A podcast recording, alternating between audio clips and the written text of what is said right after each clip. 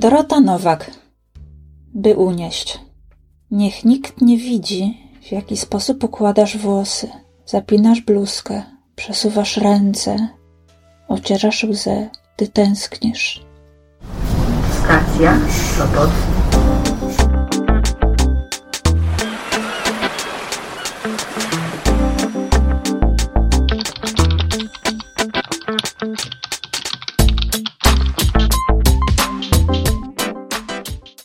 Dobry.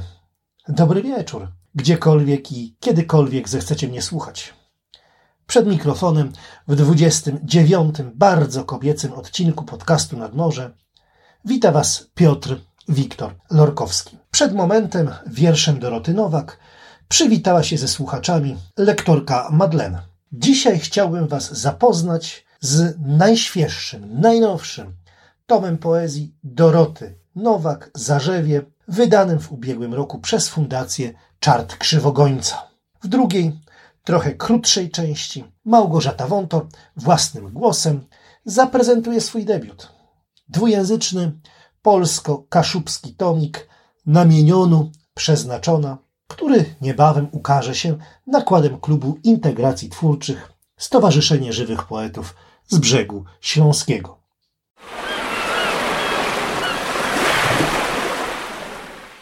Dorota Nowak to jeden z najczulszych głosów polskiej poezji współczesnej. Nad takim ustawieniem głosu poetka pracowała właściwie od zawsze, to znaczy co najmniej od momentu swojego debiutu, a tym debiutem był, przypomnijmy, zbiór o muzyczno-tanecznym tytule Na dwa. To był rok 2014. Potem wydała jeszcze zbiory Opium i Antidotum, Opium to rok 2015, Antidotum 2017. Biografię lirycznego ja Doroty Nowak siedzę od początku, z zainteresowaniem przyglądam się kolejnym etapom rozwoju lirycznego ja.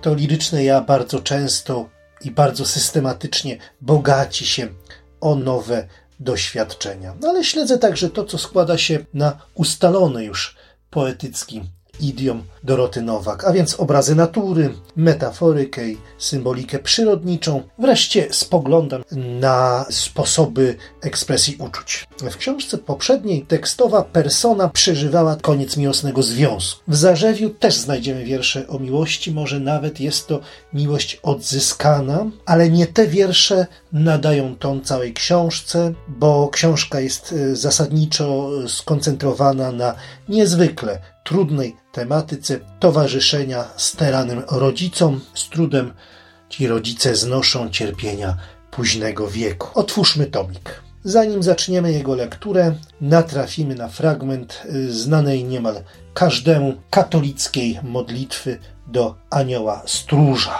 I ten fragment brzmi tak: Ty zawsze przy mnie stój, rano, wieczór, we dnie, w nocy, bądź mi zawsze. Wielu z nas może dopowiedzieć ciąg dalszy. Ku pomocy. Poszczególne frazy z tego wyimka powrócą jeszcze w tytułach rozdziałów, na które zbiorek został podzielony. Jednakże anielskiego wspomożyciela na stronicach tej książeczki nie spotkamy. Jego rolę przejmuje liryczny ja. Chce być ku pomocy chorej na nowotwór dawnej koleżance, piękny wiersz, ciekawy wiersz w kawiarni, ale przede wszystkim wraca pod rodzinny dach, aby dzielić z siostrą opiekę nad schorowanymi rodzicami. Bynajmniej nie bywa w tym domu epizodycznie. Jak gdyby do końca chciała się spełnić w roli córki, która kiedyś szczodrze obdarowana rodzicielską uwagą, czułością, bardzo obficie czerpie teraz z tego daru opiekuńcze siły i serdeczną uwagę. Psychofizyczny stan obojga rodziców został tu przedstawiony bez złudzeń, a w paru miejscach nieomal naturalistycznie, dlatego że mamy tutaj przywołane oznaki chorób czy też starczych przypadłości. Taki bardzo przejmujący wiersz Niedowaga na przykład o tym mówi. Intuicyjnie wyczuwa się tutaj, że siła i determinacja poetki siła i determinacja bohaterki tego tomu, protagonistki tego tomu, bierze się właśnie z przekazanych jej kiedyś wzorców odczuwania świata i kontaktów z bliskimi. dzięki właśnie temu kapitałowi, tej sile, stara się unieść ciężar sytuacji tym trudniejszych, że właściwie beznadziejnych, bo tu trzyma ją w jakim takim pionie, przy jakich takich siłach wytrwała modlitwa. W innym przypadku pewnie już znalazłaby się o krok od rozpaczy. Przyglądając się tym wierszom od strony aksjologicznej, łatwo dojść do wniosku, że na ogół są one bardzo mocno osadzone w tradycyjnych wartościach, że wyrastają one z relacji między konkretnymi osobami, ale także z łączności pomiędzy pokoleniami. Sama podmiotka czuje się tutaj ogniwem w pokoleniowym łańcuchu y, połączonym z najmłodszymi członkami rodzinnej wspólnoty. Dosłownie naj, najmłodszymi, bo w wieku, może nawet prenatalnym, na pewno w wieku niemowlęcym czy noworodkowym. E, warto tutaj zwrócić uwagę na wiersze Maleńka czy Nowina. Natomiast dzięki swojej pamięci liryczne ja sięga także daleko w przeszłość, do generacji dziadków.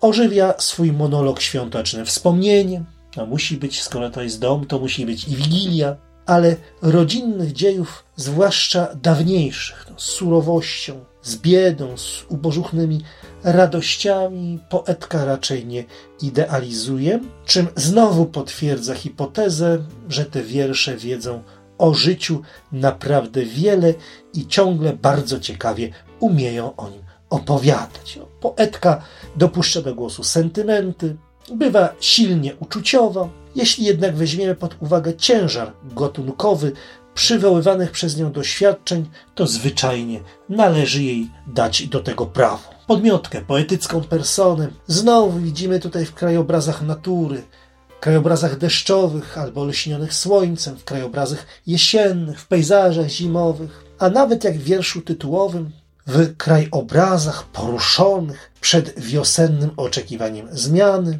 i w tym oczekiwaniu na przeżycie nowych, kolejnych namiętnych uniesień. Uczuć i pragnień dla wyjaśnienia, powiedzmy, poetka nie trywializuje. Z namiętnościami jej bohaterka żyje w najlepszej komitywie, co wszak nie wyklucza moralnych rozterek, które u niej wahają się pomiędzy, i tutaj użyjemy określeń z wiersza Stan Zapalny, pomiędzy świętym odprężeniem, a miłosierdziem w ogniu piekielnym. No cóż, Teologia miłości Doroty Nowak mało jest ortodoksyjna, ale za to jakże płomienna. Na koniec trochę recenzenckiego czepiania się. Mam zwyczaj się czepiać. Czepiałem się omawiając poprzedni zbiór Doroty Nowak. Dzisiaj też nie poniecham tego zwyczaju. A więc poprosiłbym teraz poetkę z Nowego Tomyśla, aby zwróciła uwagę na tytuły, bo w tytułach daje się zaobserwować pewien nadmiar poetyzmów. Przykładowo, i to są tytuły tylko z tego tomu: Zauroczenie, Jesienny spacer, Samotność, Obojętność, bo prostota, o którą poezja Doroty Nowak słusznie się stara, nie musi przecież iść w parze ze sformułowaniami dość już mocno wyeksploatowanymi. Tak dobrych wierszy zwyczajnie na to szkoda.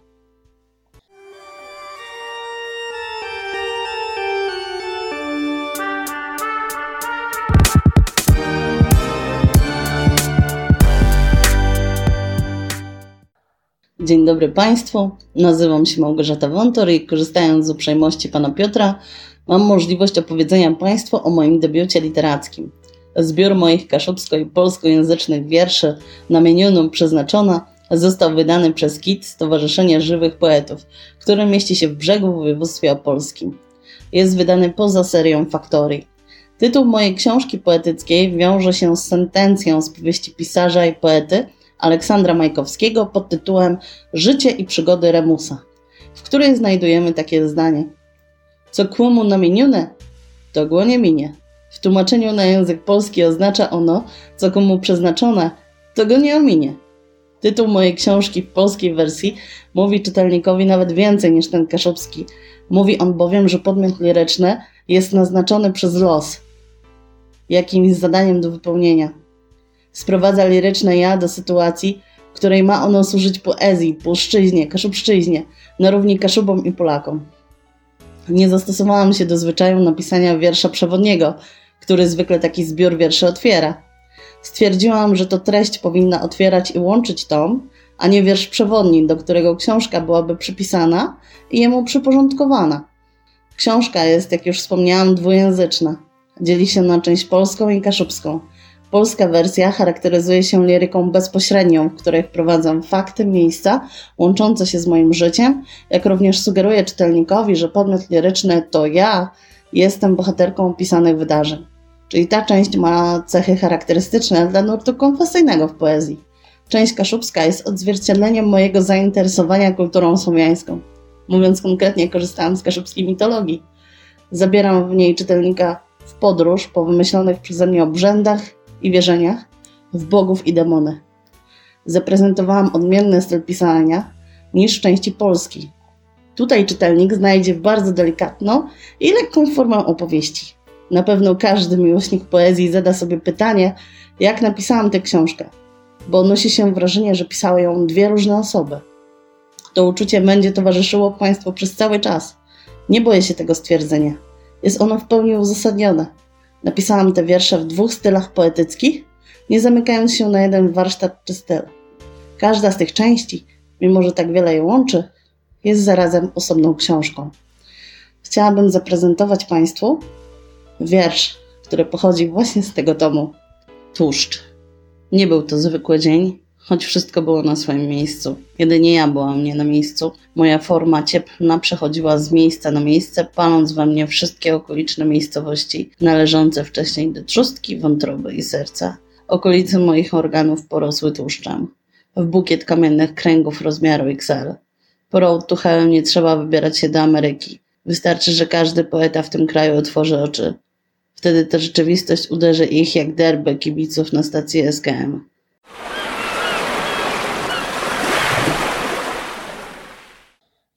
Zwykle w tym miejscu, pod koniec audycji, mówimy o książkach wręczonych i nadesłanych.